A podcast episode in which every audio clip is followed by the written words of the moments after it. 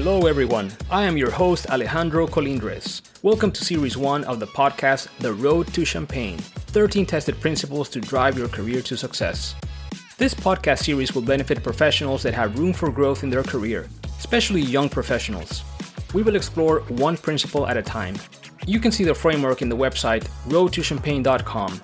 It has three parts shape your mindset, build your brand, and be the driver.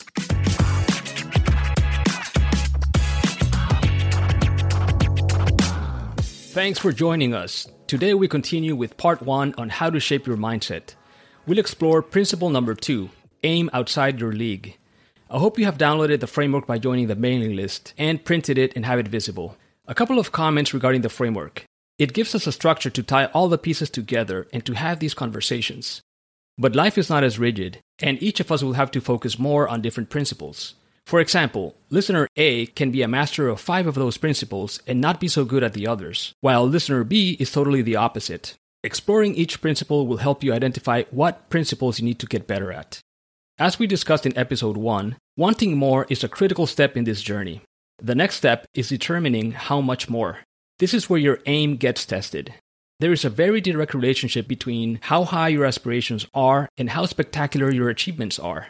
When your goal is just an average one, no additional energy beyond cruise control is needed. And the sad part is, it leads to an easy achievement that doesn't change your life.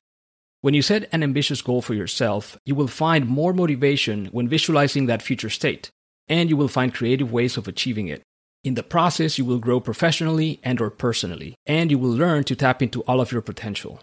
However, most people do not do this. Why not? Probably because they listen to voices around them that remind them normal is good enough. This could be friends, family, coworkers, or their own head. They want to avoid the sour taste of defeat. Can't blame them, right? It is sour and bitter. They are limited by their current understanding of what is out there because they might only see what's in front of them. And they filter themselves out by believing they are not good enough and don't even knock on the door. But I want you, my audience, to know that aiming high is necessary. When you do it, you are creating the opportunity to take your career and life to another level. If I would not have wanted more and aimed high when I was 17, I would not have applied to an Ivy League school as a kid in a Central American high school, because honestly, my grades were good but not stellar. Aiming high does not work all the time. Failure is part of the journey. Just accept it is a possible outcome, but that should not stop you from aiming high. Yes, have a plan B that is more realistic, but it should only come into play after exhausting all possibilities of achieving plan A. To help me dive into this topic, I am very excited to be joined by Dr. Alex Frano. Dr. Frano is an assistant professor of physics at University of California, San Diego, and assistant director of a massive research collaboration funded by the US Department of Energy. He obtained his PhD and master's degree at the prestigious Max Planck Institute in Germany. He spent several years at University of California, Berkeley, doing a postdoc, where he received the University of California Presidential Postdoctoral Fellowship, the most prestigious fellowship given by such university. He is also the author and co author of many scientific papers in his field. He is someone who wanted more and aimed high. I also want you guys to know these principles apply to all fields, not just business.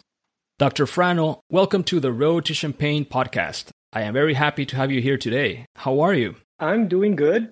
It's a pleasure to be here. Dr. Frano, so you heard my brief explanation of why aiming high is critical. And I think you have experienced the power of this principle. So, my first question to you is How has this principle played out in your life?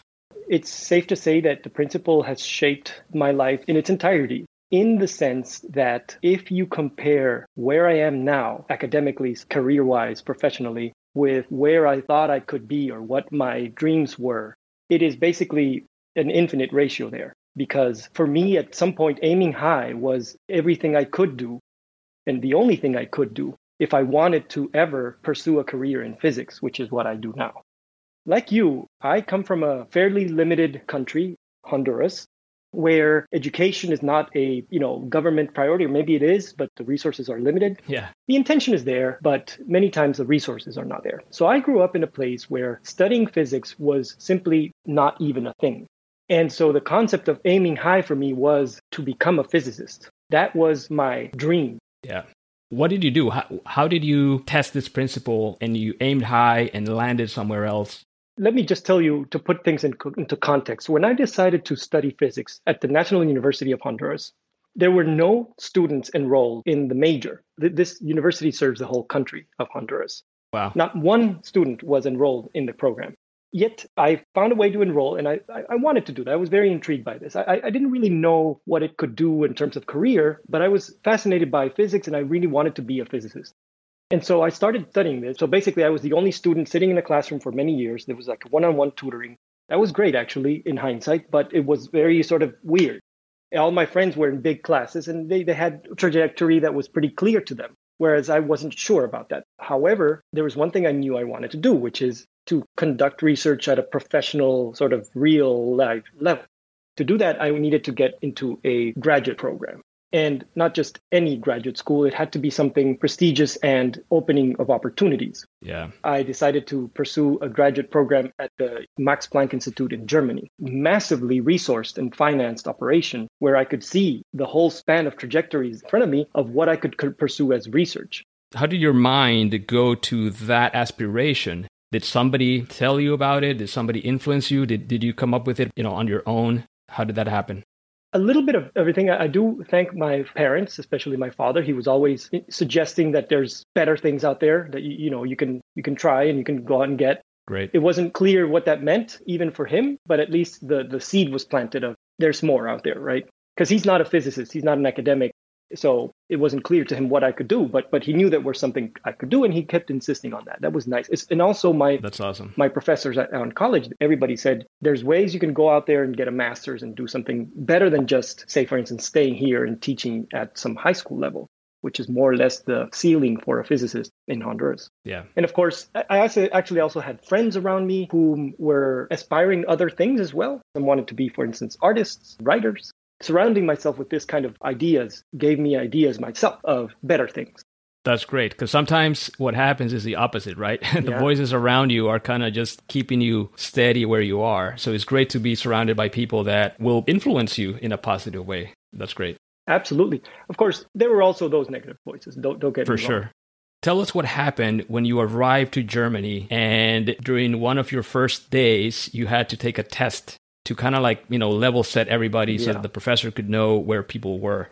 That was a rough day. That was a rough day. So right. So the university has people coming in from many many countries and this is pretty standard thing people do. They set out put out a little test actually the test is anonymous. You don't even put your name down. They just want to know what the level is so so such as to prepare the course. I didn't write my name down, but if I could have written my name down, that would have been the only thing I would have written down. Oh, man. So I get this test, I start looking at the questions, and I said to myself, what have I done? Mind you, I'm already in Germany. I've been there for about a month because I had to go learn the language first. Which is impressive, by the way. well, it's a difficult language. It took some time, more than a month, but the first month was pretty crucial. We got like an intensive course. And at that point, I'm settled, right? I'm, I'm, I'm in Germany. I can't turn back anymore. And I get this test, which I cannot even write down a word for as an answer it, you know, maybe 10 questions. All of them were almost a different language, even though they were in English, as it turns out. I was super frustrated. And then I left the room and I went to my dorm and I cried. And I, I said, I don't know what I'm going to do about this. I, I'm not ready for this. I thought at the time that it was related to my resource limited undergraduate education. Hmm. Yeah, that was that was a rough day. And then it, the next day, the professor came and said, "That was nothing. We're just going to start from scratch." And that gave me a bit of a sense of like, okay, the world isn't ended yet. But it was not easy. The path forward was not easy at all. It was a taste of what was to come.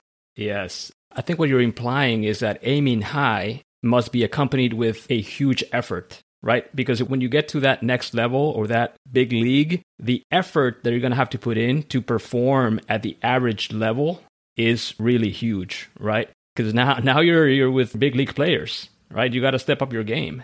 Yeah. I told your story in one of the chapters in my book, and you basically said that for the next two years, you had your head in the books, a lot of sacrifices, catching up, and making sure that you were going to perform at the level that you were expected to perform. Absolutely. Exactly right. And, and the effort also came with, at least in my case, a little bit of pain. It is ideal for me that I like physics. I, I find it extremely fascinating which means that when I work hard on it, it's, you know, at least something I like. Yes. both effort and sacrifice are things that come with having goals that are beyond what you normally can achieve. So, one thing that I like about your story, also, Dr. Frano, is that you left your country hoping for more, you know, aiming for the big leagues with that huge dream and just a little bit of money in your pocket, right, that you were able to save. What I want the audience to know is that sometimes you don't need to have a huge bank account to be able to pursue your dreams. Sometimes you need just some pocket change and more drive and hunger to be able to get to where you, where you want to get, right? Absolutely. If you want something, there's always a way. Of course, sometimes the way requires money. Then you figure it out. You save up some money or you get a loan. I actually got a little loan for the for the masters as well. Uh, in addition, sometimes you need to find alternative routes. And I'll tell you an example. One of the reasons I was very interested in going to Germany is because their educational system is essentially funded by the government.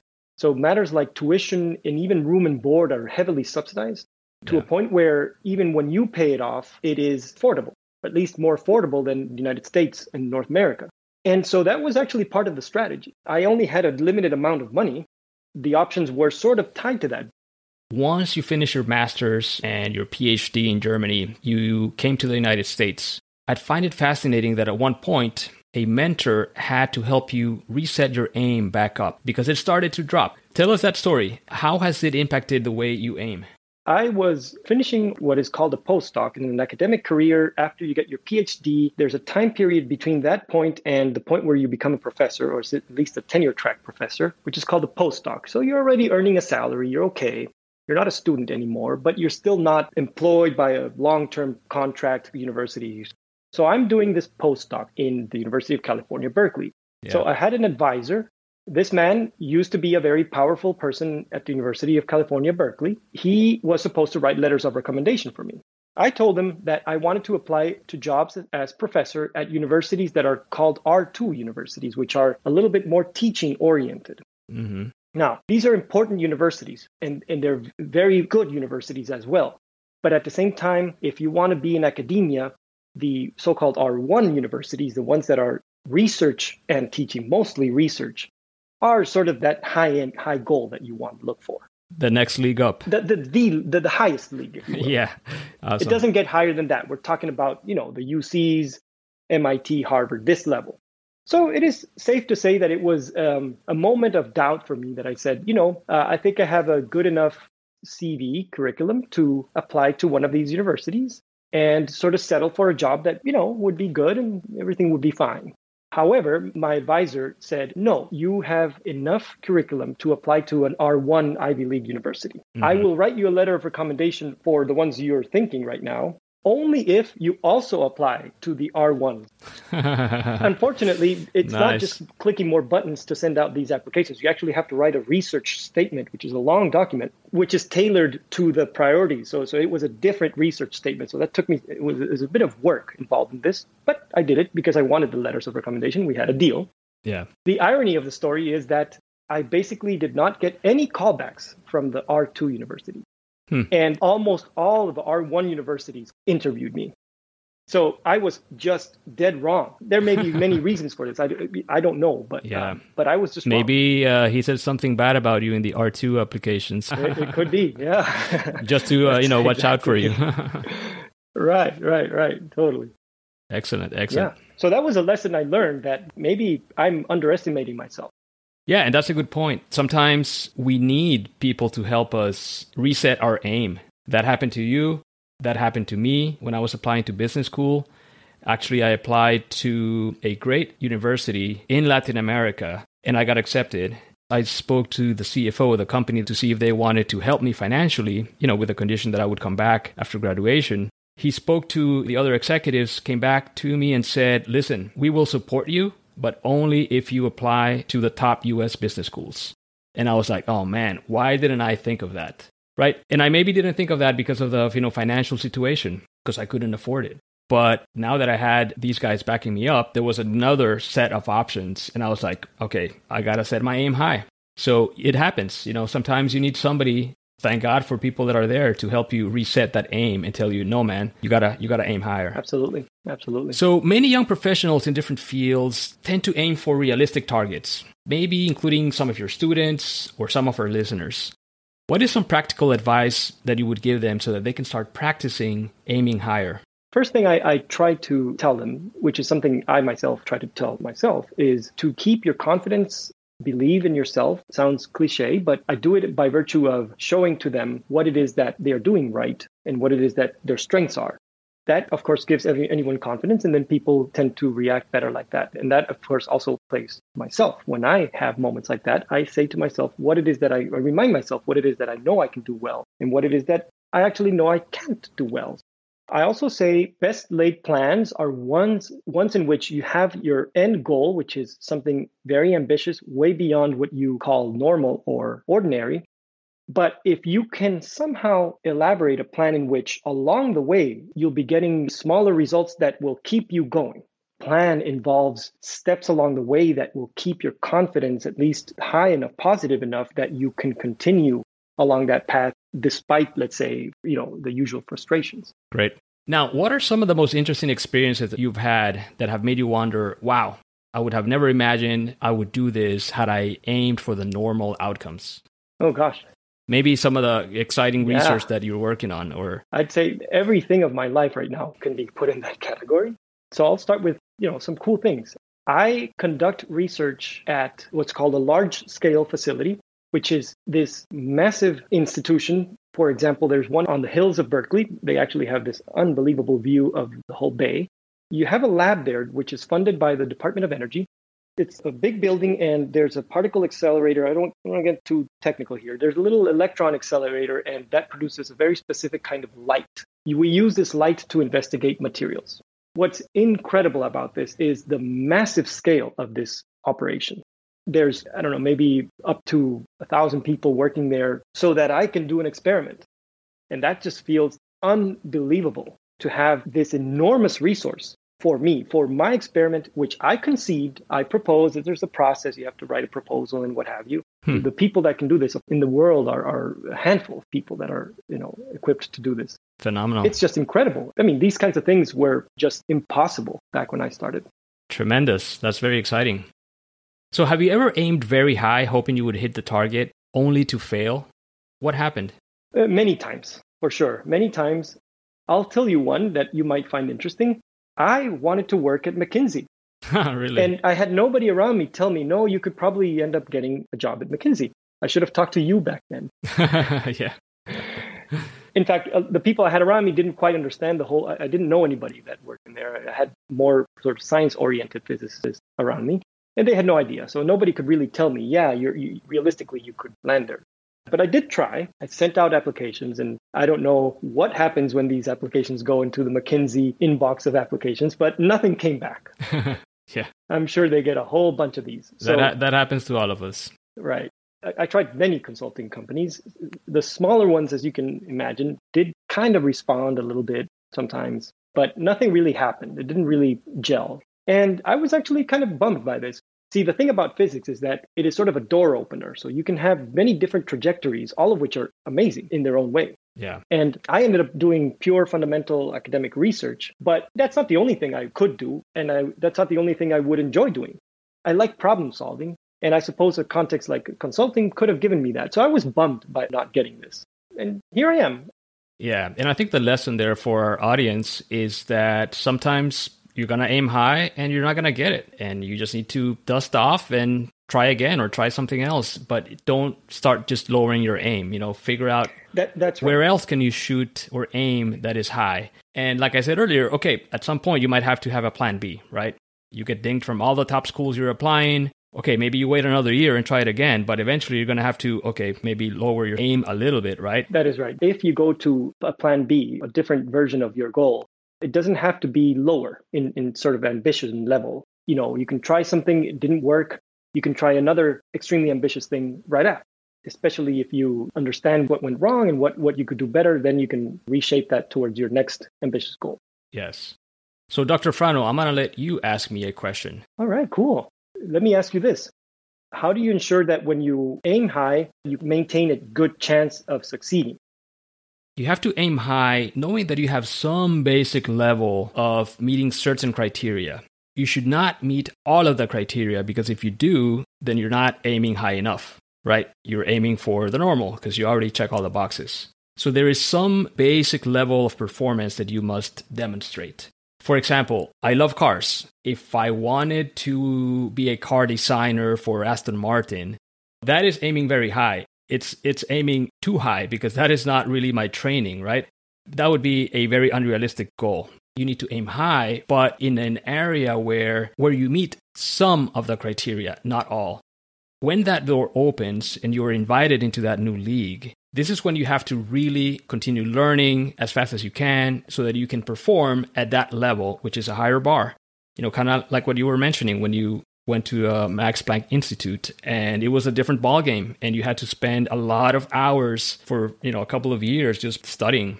There is an effort that does not end once you are admitted into that league. But you have to know that you have the drive, the energy, and the commitment to make sure that you are effectively going up that learning curve and delivering the results that are expected from you in that new league. Yeah. So each of our audience members is on their journey to success, trying to get to their champagne, that professional stage we desire and work towards. What is the main thing you want our audience to remember when they think about why they should aim outside their league? when you aim outside your, your league, obviously the best case scenario is what you are looking for. But even if you fail at that, you learn more from a very ambitious goal than you do if your goals are less ambitious, more normal. The failures and the, the stumblings teach you more so that you can rehash your plan and eventually get there. At the end of the day, the concept of aiming high to me is is a learning process. It's, as well as the end result. It teaches you more even when you don't get there. I agree. I think it is a win-win scenario. So if you achieve your goal you win if you fail you also win because you learn some things along the way that are going to prepare exactly. you for your next attempt at something exactly. similar something equally big but maybe maybe a little bit different or maybe trying the same thing again right so you're going to exactly. learn you're going to be better prepared. So I think it is win win from that perspective. It is. Dr. Alex Frano, thank you so much for joining me today in exploring this powerful principle. It was really fun learning more about your road to success, especially because you made me proud as your older cousin. Thank you, Alejandro, and thanks everyone for listening. And, and I hope you find your, your path and, and aim high doing yes. it. Yes. So remember, everybody, you must take action to start unlocking the power of this principle in your life. Do not limit yourself or say no to your aspirations. Let others try to do that. I could have easily convinced myself I was not Cornell University or Kellogg MBA material and lowered my aim. But saying no is the job of the applications committee, not mine. If you are going through the process of choosing how to aim high, either for a job or school or acquiring a prestigious customer, whatever it is, go big. Have a plan B, but first exhaust the possibilities of plan A materializing. And if people around you are in that position, encourage them to aim high. Sometimes that is all one needs someone believing in you and stating it. Let's meet again in episode 3, where we will explore the next step in shaping your mindset. Always be WIP, that is, work in progress, always learning. I have another awesome guest lined up for you. Thank you for joining me in this episode. I hope you are inspired by this principle. So, cheers to your success on your road to champagne.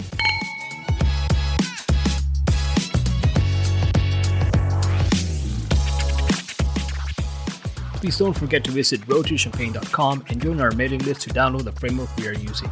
If you like this episode, please share it with your friends, colleagues, and classmates. Send your comments in the website's contact page and subscribe wherever you get your podcasts. Follow Road to Champagne on Facebook, Twitter, Instagram, and LinkedIn.